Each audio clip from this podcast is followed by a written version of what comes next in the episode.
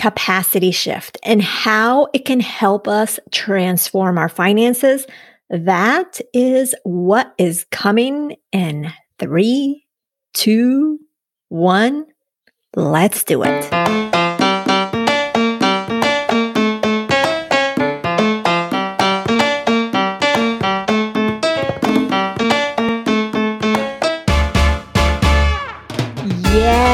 Are here. Bienvenida to the Her Dinero Matters podcast, a mixed language podcast hosted by me, Jen Hemphill, to help you become the reign of your money and love your dinero more. If you are needing some inspiration and encouragement at this very moment, you have come to the right place. Gracias por compartir este tiempo conmigo. Now let's jump in to today's dose of money confidence.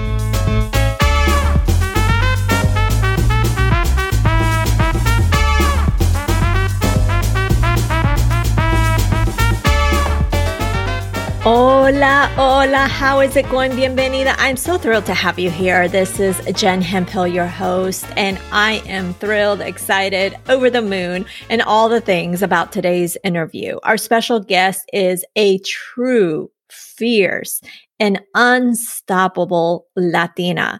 The topic of capacity is something we have never covered before. And honestly, it's something that I never considered how it tied with our money. So, what she shares in this interview will blow your mind. Let me share with you a little bit about Lisa Fabrega. She is a leadership coach who helps ambitious people expand their capacity to handle more growth, wealth, and success. For more than 10 years, she has helped entrepreneurs, corporate executives, Academy Award nominees, and Nobel Prize organization candidates break through boundaries that have been holding them back from their next level. That is the caliber of guest we have today. In today's episode, we will be talking about expanding your money capacity and how in doing so, you will learn how to handle and embrace each level that comes up in your life, all while impacting your growth in ways that you didn't think possible. There's so much to this juicy episode. I recommend you listen when you have minimal distractions. If you have a lot of distractions or it's noisy, I'm not saying don't listen to it. Absolutely listen to it, but I want you to re listen to it when you have minimal distractions. Ready? Vamos a conocer this reina of her money.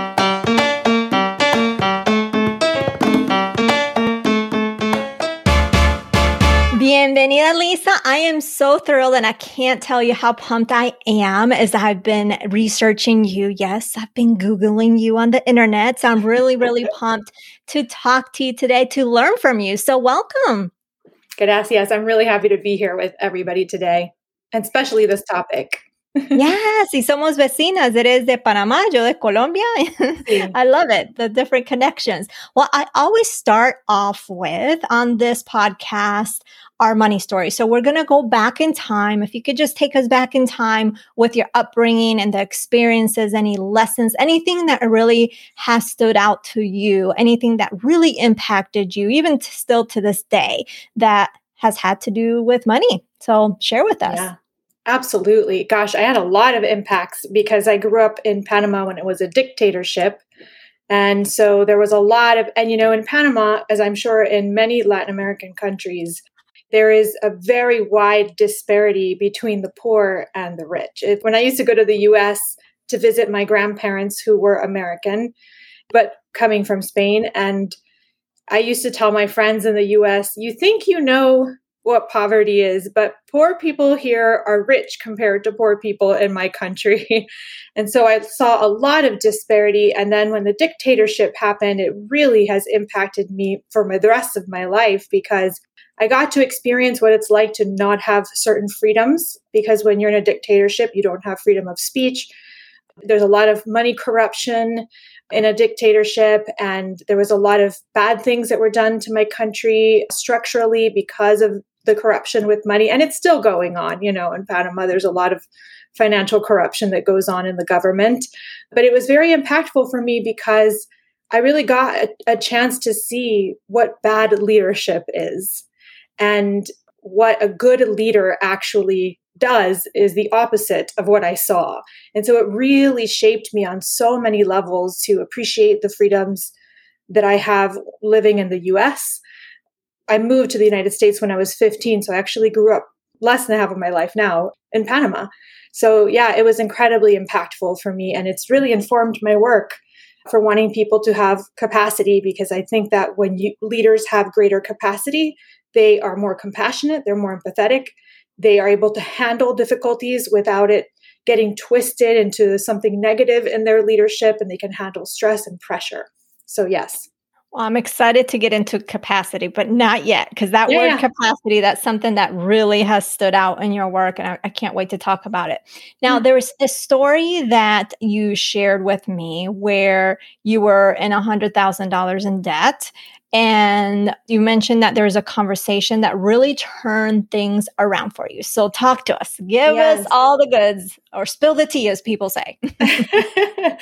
I actually I'm grateful that this happened to me. And I was not grateful at the time, but I am now looking back. This happened to me in 2015. I mistook a dissatisfaction and a burnout that I was feeling in my business as a sign that I needed to change my business model.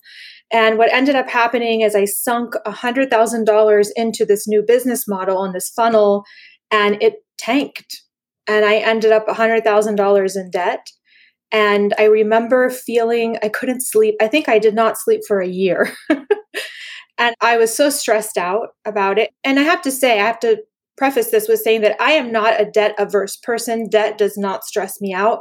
So for me to be stressed, it was a lot of debt. It was $100,000. And I remember my father is the only business person in my family. Everybody else is a doctor, and my mother was a teacher. And I remember coming to my father and saying, and I'd never talked to him about my business before. And I said, I'm stressed out.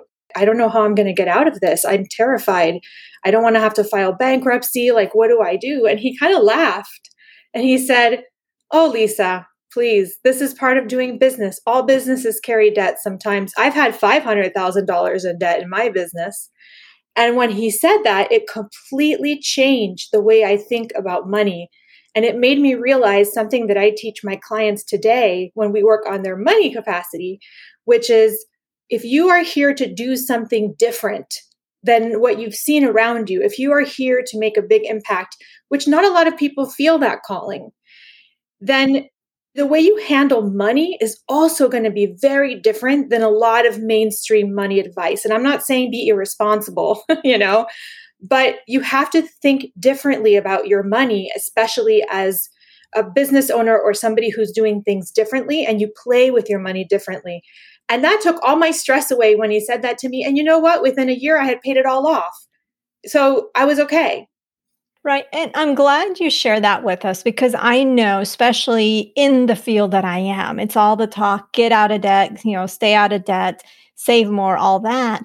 But people then feel guilty when they're back in debt. But debt was created, the ability to borrow was created for a reason. And I've shared, you know, very transparent with my listeners where we were out of debt and then we got into debt for buying a car, then we paid it off. And, you know, so I think we're living in a culture right now where it's bad to be in debt, right? It's bad to be in debt because a lot of people have used a credit card irresponsibly and things like that. But I think it's about the intention, but with the intention of what you're doing with that debt and having that plan, not just I need to buy this, I'm just going to get in get in debt and then not have a plan. So I like that you say that because yes, we do live in this culture where you feel guilt and, and shame because you maybe you got out of debt, you're back in debt, and you're like, I'm a failure. No, yeah. you're not. There is a reason maybe you had to take this loan or whatever that is. So yes. I'm glad that it's a shift in perspective and a shift in your mind as well. Yes. I want to add a little thing that you just made me think of by saying that, which is I feel like sometimes that debt has gotten me to think more creatively than if I was comfortable and not in debt. And sometimes being in debt has led me to create things that ended up being very lucrative because I needed to pay that debt off. And it made me think outside of the box. So I don't necessarily think, like you're saying, that debt is always a bad thing if we're being smart about it and we have a plan, like you said.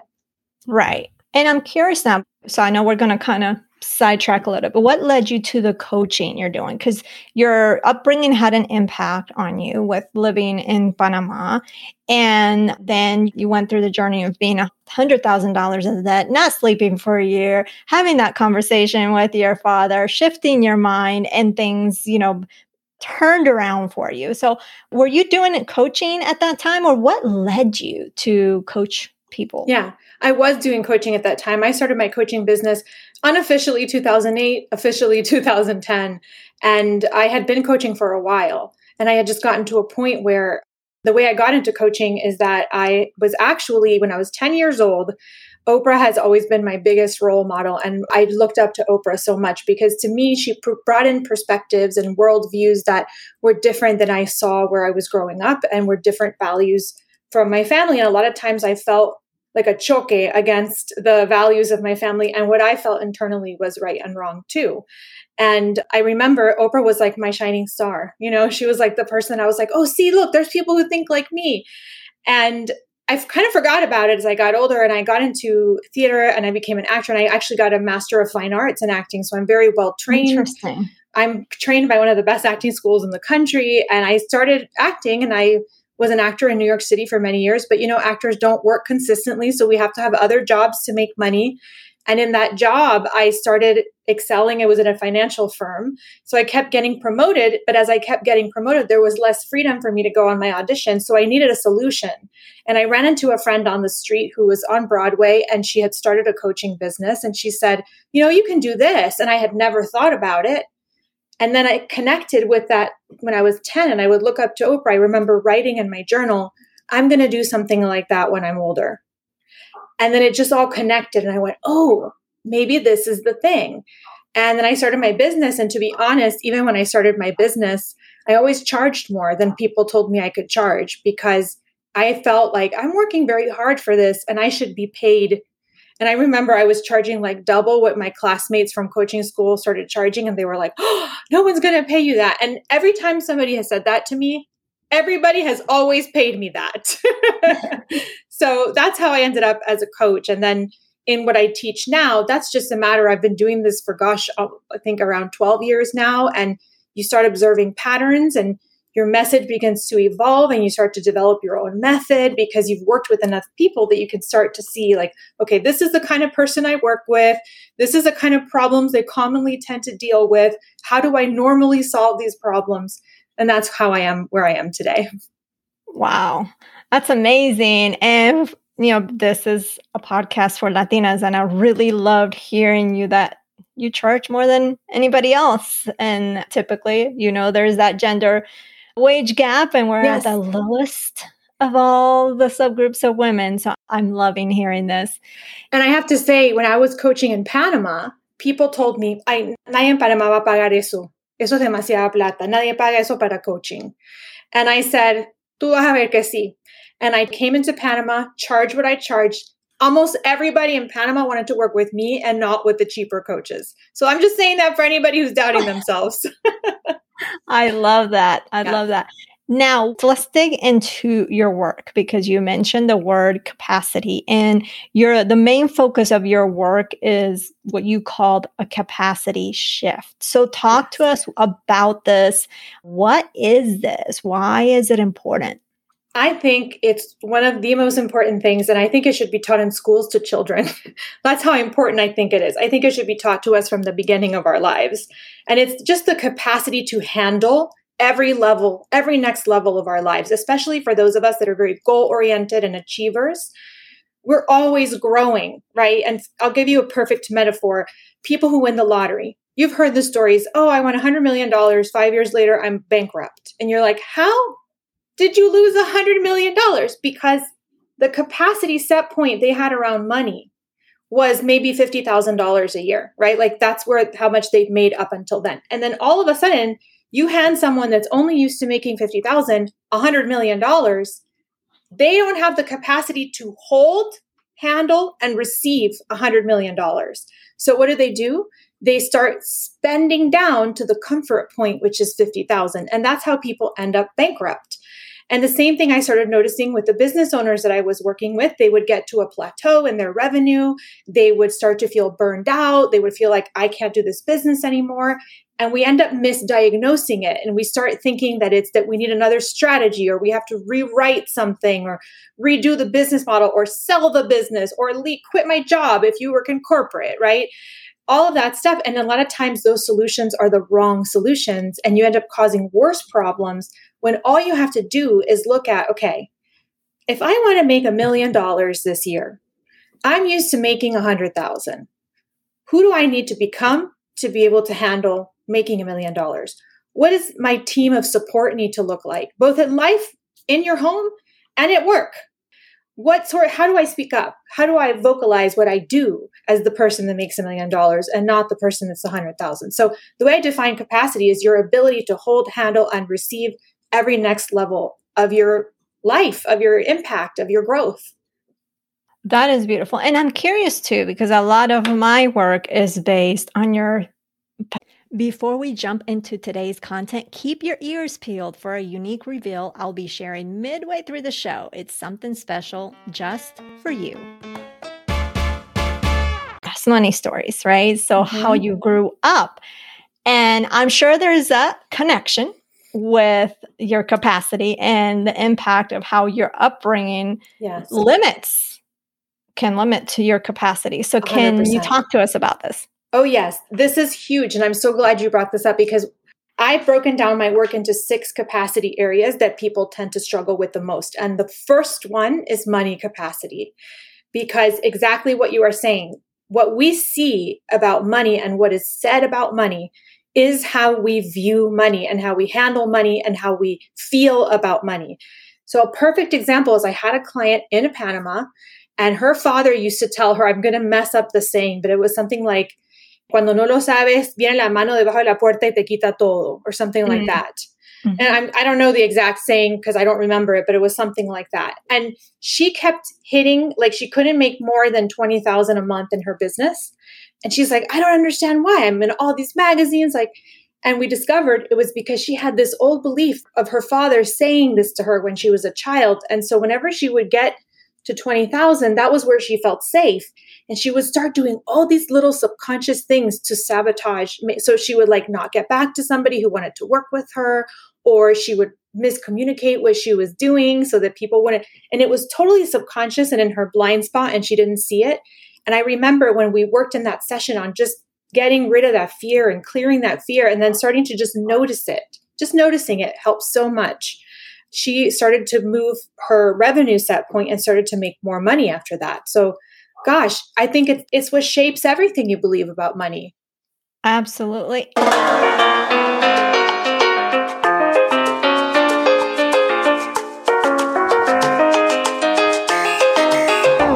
I'm taking a quick second to interrupt your listening to remind you this show relies on your support to continue to grow. If you get a ton of value, it would mean everything if you can hit the follow button on wherever you listen to, share with a friend, and give us a quick and honest review. Gracias y te mando muchos abrazos.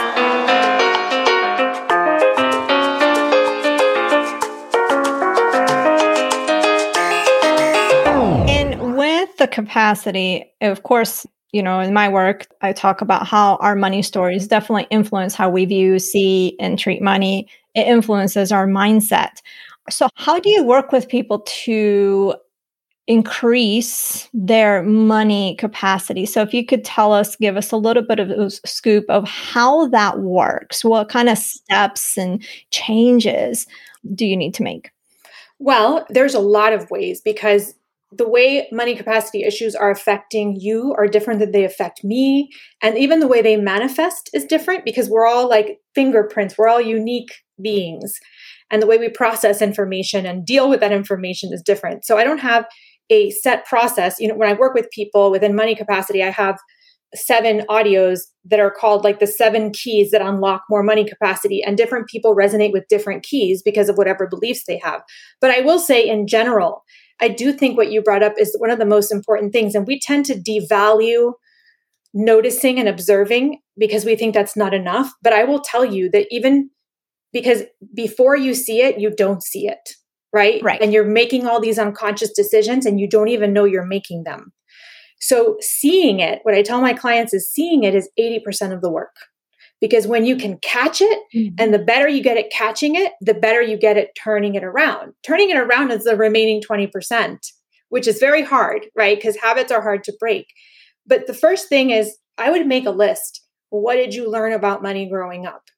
Positive things and negative things, both. And then just resolve that you are going to like put on these sharp seeing glasses for the next week and see where you are seeing those things you wrote down show up in how you are handling money. Maybe you avoid checking your bank account because it makes you stressed out and nervous. That means you need to build your capacity to force yourself to just every day make a habit of looking at your bank account to destigmatize it. I right. posted a meme today about like somebody posted like i'm still afraid of going into the mini bar at the hotel because it's going to bankrupt my entire family and i was laughing so hard and i actually when i go to hotels i purposely take something and eat it out of the mini bar to decondition that in me and show myself i'm fine. Sure it was ridiculously expensive but it was ten dollars you know it's not going to break me you know? So just start to notice is the biggest thing. And i think once you start to notice you start to get an idea of little things like i do with the mini bar you can do that feels safe for you to start to combat it. And then right. seek help work with a coach work with a therapist whatever you need to do. There's so much in my brain right now just listening because when I hear you speak, I'm like, yes, I when I talk about the mindset and our money stories, I always say in our your financial journey, that's basically about 70% of the journey is that like because I talk about what's the money headquarters and I talk about that's the 70%. The skills like the budgeting, that's about 10%. But what we're focused on in teaching people in financial education is the 10% versus what I say the 70%. So there's so much aligned. I am loving, loving, loving this conversation. And what have you seen with people that you have worked with when they've increased their capacity shift? So illustrate it with, or paint the picture of what that has looked like with maybe just one client or two. Yeah. I have two great stories, quick ones. The biggest thing I hear from people when they do the capacity work is it's something unexpected. It's I feel like I am a completely different person. The way I see myself has changed. And I was very shocked by that because I thought it was going to be a different response. But it is true. Like you have to change the way you see yourself in order to get to that next level you want to get to. Because if you're seeing yourself as who you are now, who you are now is not who you are at your next level, at your next goal, your next revenue goal, whatever that goal is. And so it really, truly at the core is changing how you see yourself and it's building more confidence in owning who mm-hmm. that is. But I will tell you one great story. Well, the first great story is I had a client who she was a very gifted craniosacral therapist and healer. And, you know, there's that whole thing of like, oh, people in my industry don't charge more than this per hour. And I'm like, forget about what people in your industry are doing. What do you want to charge? Period. Because we forget that there are people out there who, if they think your price is too cheap, they think you're not good. So they're actually will go to you when you raise your price, right? Mm. And we forget that. Mm-hmm. And so she was kept hitting the ceiling of 200,000, 200,000 for 5 years, couldn't get past it. Paid all this money to all these strategy masterminds and business strategists, nothing, still hitting the ceiling. We discovered a belief one day in a session doing capacity work that her mother was always the biggest earner in the family and the one time her mom got promoted to 200,000 and the father was so threatened he left the family. Mm. And so she thought there was in her nervous system it was when I go past 200,000 bad things happen. And right. again, she was just she wouldn't raise her prices. She would just take on more clients and then, you know, it was all these little things that she was doing to keep herself there. When we shifted that over the course of several sessions. I remember, I think by the end of that year, she was on track for 500. For 500. Okay. It's amazing. Another woman, she came to me, and this is where money capacity and visibility capacity intersect. She was making good money. She was making a half a million dollars a year in her business, but she had this whole like shaman intuitive side that she was never talking about. And she really wanted to bring it in her work, but she was afraid people were going to be like, Esto, and like unsubscribe and not want to work with her anymore. And I said, sometimes the stuff you're hiding is the most lucrative stuff. So why don't we experiment? So we started doing it little by little so she felt safe doing it. And she had this event that she had to like pull teeth to get like 85 people in every year. And would you believe that year she did a newsletter like, I'm coming out, I'm an intuitive shaman and blah, blah, blah. And she made it part of her event. She sold 265 tickets like that with very little effort to that event.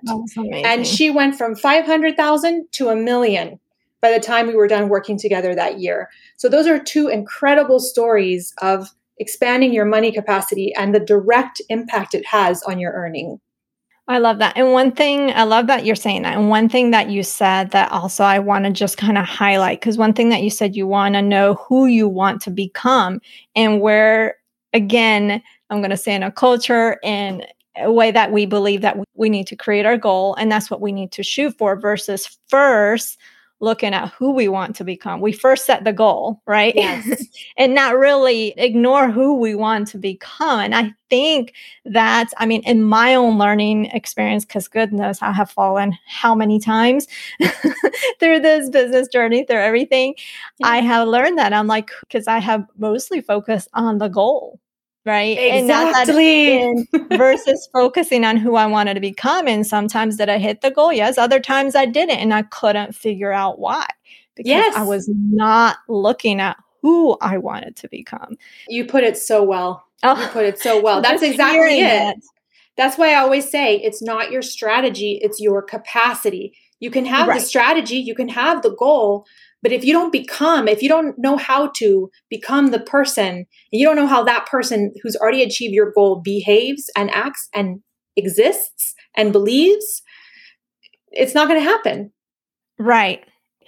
Well, I love the work that you're doing. You mentioned some tips. You actually shared a tip about increasing your money capacity, and it's just listing out some things that you have learned or that you have observed. Are there any other tips that you want to close this off with? Because I could talk to you forever, like just hearing. I mean, I knew when I saw and I was reading, I'm like, oh, this is going to be good. Oh, thank you. Anything that you want, any little tips on increasing money capacity? Yeah, so that's definitely one of them, the one I mentioned already. And I would say my homework is always confrontational. so, because I believe that you have to confront things in yourself to really see movement and shifts. So, I would say here's my confrontational homework for you it's look and see where you say certain things about money and you don't actually do them. So, a good example hmm. is I have clients sometimes that come to me and they're like, oh, I want someone to pay me $25,000 to work with me. And I'm like, okay, have you paid $25,000 to someone to work with them? And they're like, no, I would never pay that. And I'm like, there's something out of alignment here. You cannot ask somebody to pay you $25,000 if you don't understand what the experience of paying $25,000 for something is, because you have to understand what the value in those $25,000 is. And so just start noticing if you want to be brave and courageous and start noticing the contradictions. What do I say about money versus what do I do about money? Because it's also going to start to show you places where you're out of alignment. So if you're wanting people to pay you a certain amount, but you don't want to spend that, well, then it's time to spend that so that you can actually be aligned with the client who wants to give you that amount of money. Or my client who wanted people to pay her a lot of money, but she was obsessed with couponing and wouldn't buy anything without a coupon. And I'm like, what is that saying? I love, listen, yeah. I love coupons. I love a good discount, you know? But at the same time, if you won't buy anything without a coupon, what is that saying about how you feel about money? It's kind of scarcity. There's some scarcity right. in there. And then you want someone to just like willingly give you, you know, $25,000, like mm, something's off. Oh my goodness. I have other things. this I know we have to end this conversation. And uh, unfortunately, but Lisa, this has been such a fantastic conversation. I have really enjoyed having you here. And hopefully, you'll join us again because there's a lot more that we definitely can discuss. So thank you so much. Te agradezco mucho y que sigas así de bella. Gracias. I would love to join you again. I, money is my favorite thing to talk about. love it. Me too. Well, me too. what did you think there was so much goodness there that this episode is definitely one to re listen to because I'm sure you will get more out of it the second time around. Lisa is just that good and so knowledgeable. You can connect with her and learn more about her on her website at lisafabrega.com forward slash start here. I will have that link in the show notes as always. If you found this episode valuable for you, you will love our new private podcast, private being the keyword, which complements well this episode. This limited episode series is called Budgeting Truths Uncovered. A budget gives you a good understanding of your money, which allows you to expand on that money capacity. Agree? Now, I did say private podcast. It is not available to the public. In this private podcast, we explore the world of budgeting, discover the truths of budgeting that almost nobody talks about or really understands or knows. And if budgeting has been a sore topic for you, sign up for this private podcast. Have I mentioned it is free? No cuesta nada, ni un centavo, but your time. You can sign up at jenhemphill.com forward slash limited. This is the only way I'm going to stress. This is the only way you can listen and get access to this podcast because it is not available to the public. It's not available on Apple Podcasts or Spotify or any of those places. But the neat part is that once you get access to it, you can listen to it on Apple Podcasts and those places. So Again, that link is jenhemphill.com forward slash limited. You can go to the show notes and also get access to the link. Or since you're listening to this from a podcast app, or if you're listening to this from a podcast app, you can look at that little description of this particular episode and you'll find the link there. Next week, we have another Latina powerhouse. She went from working in the fields with her parents as an immigrant to becoming a legal giant in the Coachella Valley. Bueno, pues that is everything. Thank you so much for taking time out of your busy schedule to tune in to the show. Be sure to check out the show notes at jenhemphill.com forward slash 291. That is jenhemphill.com forward slash 291 to refer back to the brief notes that we have there and all the links that you need. Remember that being the reina of your money starts now simply by claiming it. I believe in you and so should you. Nos hablaremos el próximo jueves. Ciao.